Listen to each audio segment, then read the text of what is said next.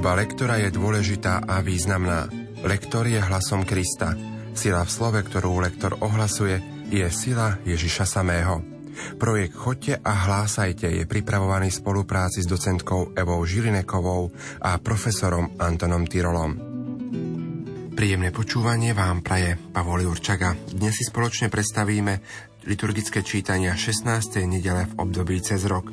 Čítania prednáša študent muzických umení v Bratislave Štefan Iring.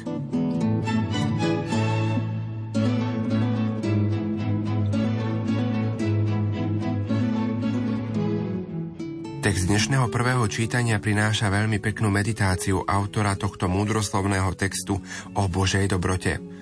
Táto Božia dobrota tým, ako sa prejavuje, nie je slabosť, a už to, že Božiu moc nemožno obmedziť ani zmeniť ničím, robí z jej vlastníka, teda z Boha, zhovievavú a súcitnú bytosť.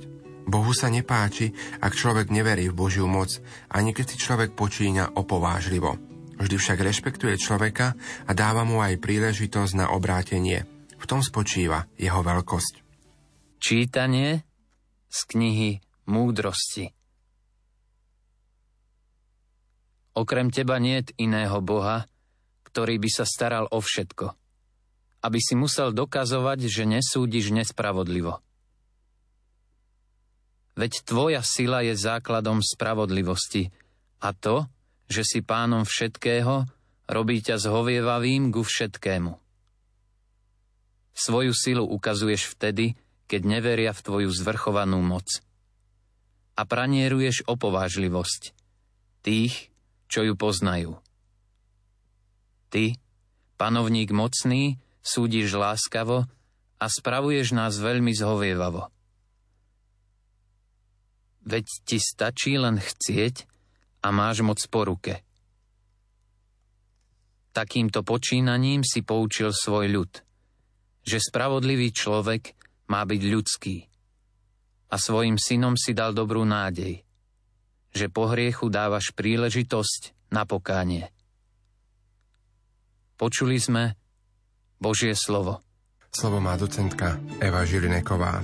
Neuvažujme o hĺbke myšlienok, ktoré nachádzame v tomto úrivku.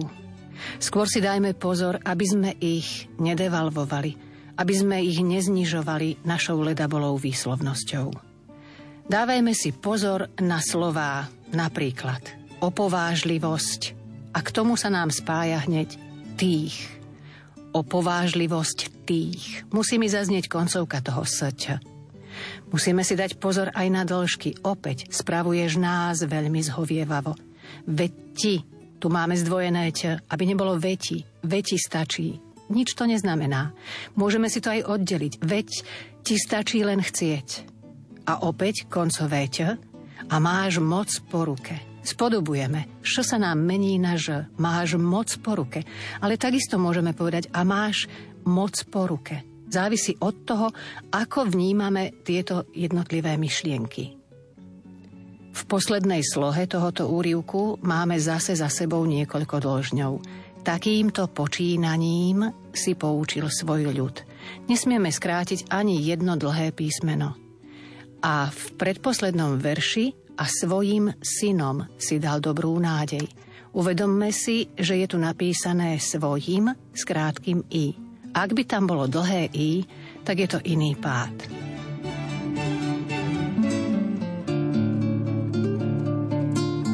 Žalm 86 z pozícií dnešného medzispevu veľmi vhodne nadvezuje na prvé čítanie. Ak si z tohto čítania uvedomujeme, že Pánu Bohu sa páči pokora a pokánie, potom tento medzispev nás práve k tomu vedie, aby sme mali dôveru v Boha ako pána všetkých národov a z celého tvorstva ako aj pána každého ľudského osudu. Ty, pane, si dobrý, veľmi láskavý. Ty, pane, si dobrý a láskavý a veľmi milostivý voči všetkým, čo ťa vzývajú. Pane, počuj moju modlitbu Všimni si hlas mojej úpenlivej prozby. Všetky národy, ktoré si stvoril, prídu k tebe a budú sa ti klaňať, pane, a tvoje meno oslavovať. Lebo si veľký a robíš zázraky. Iba ty si Boh. Ty, pane, si Boh milosrdný a láskavý, zhovievavý, veľmi milostivý a verný, pohliadni na mňa a zľutuj sa nado mnou. Dnešný úryvok z Pavlovho listu Rimanom je krátky, ale veľmi významný. Pavol vidí prejav činnosti Ducha Svetého už aj v tom, že človek sa s pomocou Ducha Svetého vie obrátiť na Boha a správne sa modliť. Veď už aj to, že človek verí v Boha, je Božou milosťou. Čítanie z listu svätého Apoštola Pavla Rimanom Bratia, Duch prichádza na pomoc našej slabosti, lebo nevieme ani to, za čo sa máme modliť, ako treba. A sám duch sa prihovára za nás nevysloviteľnými vzdychmi. A ten, ktorý skúma srdcia, vie, po čom duch túži. Že sa prihovára za svetých, ako sa páči Bohu. Počuli sme Božie slovo. Slovo má docentka Eva Žilineková. Myslím, že z hľadiska výslovnosti v tomto krátučkom čítaní nemáme nejaké veľké úskalia, možno pár mekkých ľ nevysloviteľnými. Ale je dôležité, aby sme tu dali pozor na to, aby sme tým čítaním nepreleteli. Aby sme sa nenechali zlákať tým, že je krátke a že ho chceme mať veľmi rýchlo za sebou. Je to vzdych, je to nevysloviteľný vzdych a preto každú jednu časť vety povieme tak, aby sme si ju my uvedomili, ale zároveň s nami, aby si ju uvedomil ten, kto tento úryvok počúva. Dnešné evanielium je podobne ako v predchádzajúcu nedelu opäť z Matúšovej kapitoly a prináša tento raz tri podobenstvá či menšie prirovnania o pšenici a kúkoli, o horčičnom zrnku a o kvase – Prvé z nich pán Ježiš apoštolom aj objasnil a tento výklad zaznie v dnešnom úrivku. Spoločným prvkom všetkých troch podobenstiev, a to je zrejme dôvod ich spoločného čítania v jednu nedelu, je prvok rastu. Božie kráľovstvo v nás je na spôsob určitého procesu a my sa vzhľadom na dnešné evanielium máme sami seba pýtať, ako s tým darom nakladáme a teda kam svojim životom smerujeme. Čítanie zo svätého Evanielia podľa Matúša. Ježiš predniesol zástupom aj iné podobenstvo. Nebeské kráľovstvo sa podobá človekovi, ktorý zasial na svojej roli dobré semeno. Ale kým ľudia spali, prišiel jeho nepriateľ, prisial medzi pšenicu kúkoľ a odišiel. Keď vyrástlo steblo a vyháňalo do klasu, ukázal sa aj kúkoľ.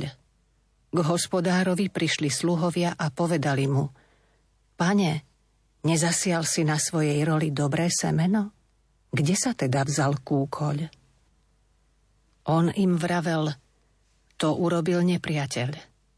Sluhovia mu povedali, chceš, aby sme šli a vyzbierali ho? On odpovedal, nie, lebo pri zbieraní kúkoľa by ste mohli vytrhnúť aj pšenicu. Nechajte oboje rásť až do žatvy. V čase žatvy poviem žencom, pozbierajte najprv kúkoľ a poviažte ho do snopov na spálenie, ale pšenicu zhromaždite do mojej stodoly. Predniesol im ešte iné podobenstvo. Nebeské kráľovstvo sa podobá horčičnému zrnku, ktoré človek vzal a zasial na svojej roli. Ono je síce najmenšie zo všetkých semien, ale keď vyrastie, je väčšie než ostatné byliny a je z neho strom, takže prilietajú nebeské vtáky a hniezdia na jeho konároch. Ďalšie podobenstvo im povedal, nebeské kráľovstvo sa podobá kvasu, ktorý žena vezme a vmiesi do troch mier múky, až sa všetko prekvasí. Toto všetko hovoril Ježiš zástupom v podobenstvách. Bez podobenstva im nehovoril nič. Aby sa splnilo, čo predpovedal prorok, otvorím svoje ústa v podobenstvách, vyrozprávam, čo bolo skryté od stvorenia sveta. Potom rozpustil zástupy a vošiel do domu. Tu k nemu pristúpili jeho učeníci a vraveli mu, vysvetli nám podobenstvo o kúkoli na roli. On im povedal, rozsievač dobrého semena je syn človeka. Roľa je svet. Dobré semeno sú synovia kráľovstva. Kúkoľ sú synovia zlého. Nepriateľ, ktorý ho zasial, je diabol. Žatva je koniec sveta, a ženci sú anieli. Ako teda zbierajú kúkoľ a pália v ohni, tak bude aj na konci sveta. Syn človeka pošle svojich anielov a vyzbierajú z jeho kráľovstva všetky pohoršenia a tých, čo pášu neprávosť a hodia ich do ohnivej pece. Tam bude plač a škrípanie zubami.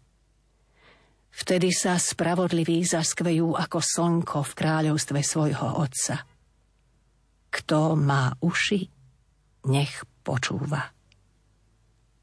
Počuli sme slovo pánovo.